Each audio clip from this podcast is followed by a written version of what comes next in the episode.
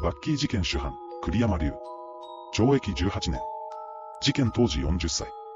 自称年収50億、AV 業界のカリスマと名乗っていた。もともと SM 趣味で、自分の満足するビデオがないことに業を煮やし、自らの会社を立ち上げた。栗山の他にも、バッキービジュアルプランニングには癖の強いメンバーが揃っていた。ハリケーン三郎、懲役15年。事件当時26歳。元キックボクサー、元プロボクサー。ハリケーン三郎はバッキー事件より前にも逮捕歴があった。東京都渋谷区の繁華街のど真ん中で堂々と露出撮影をしたことで現行犯逮捕された。後のバッキー事件でも現場責任者として逮捕となる。パンティ仮面、懲役14年。事件当時32歳。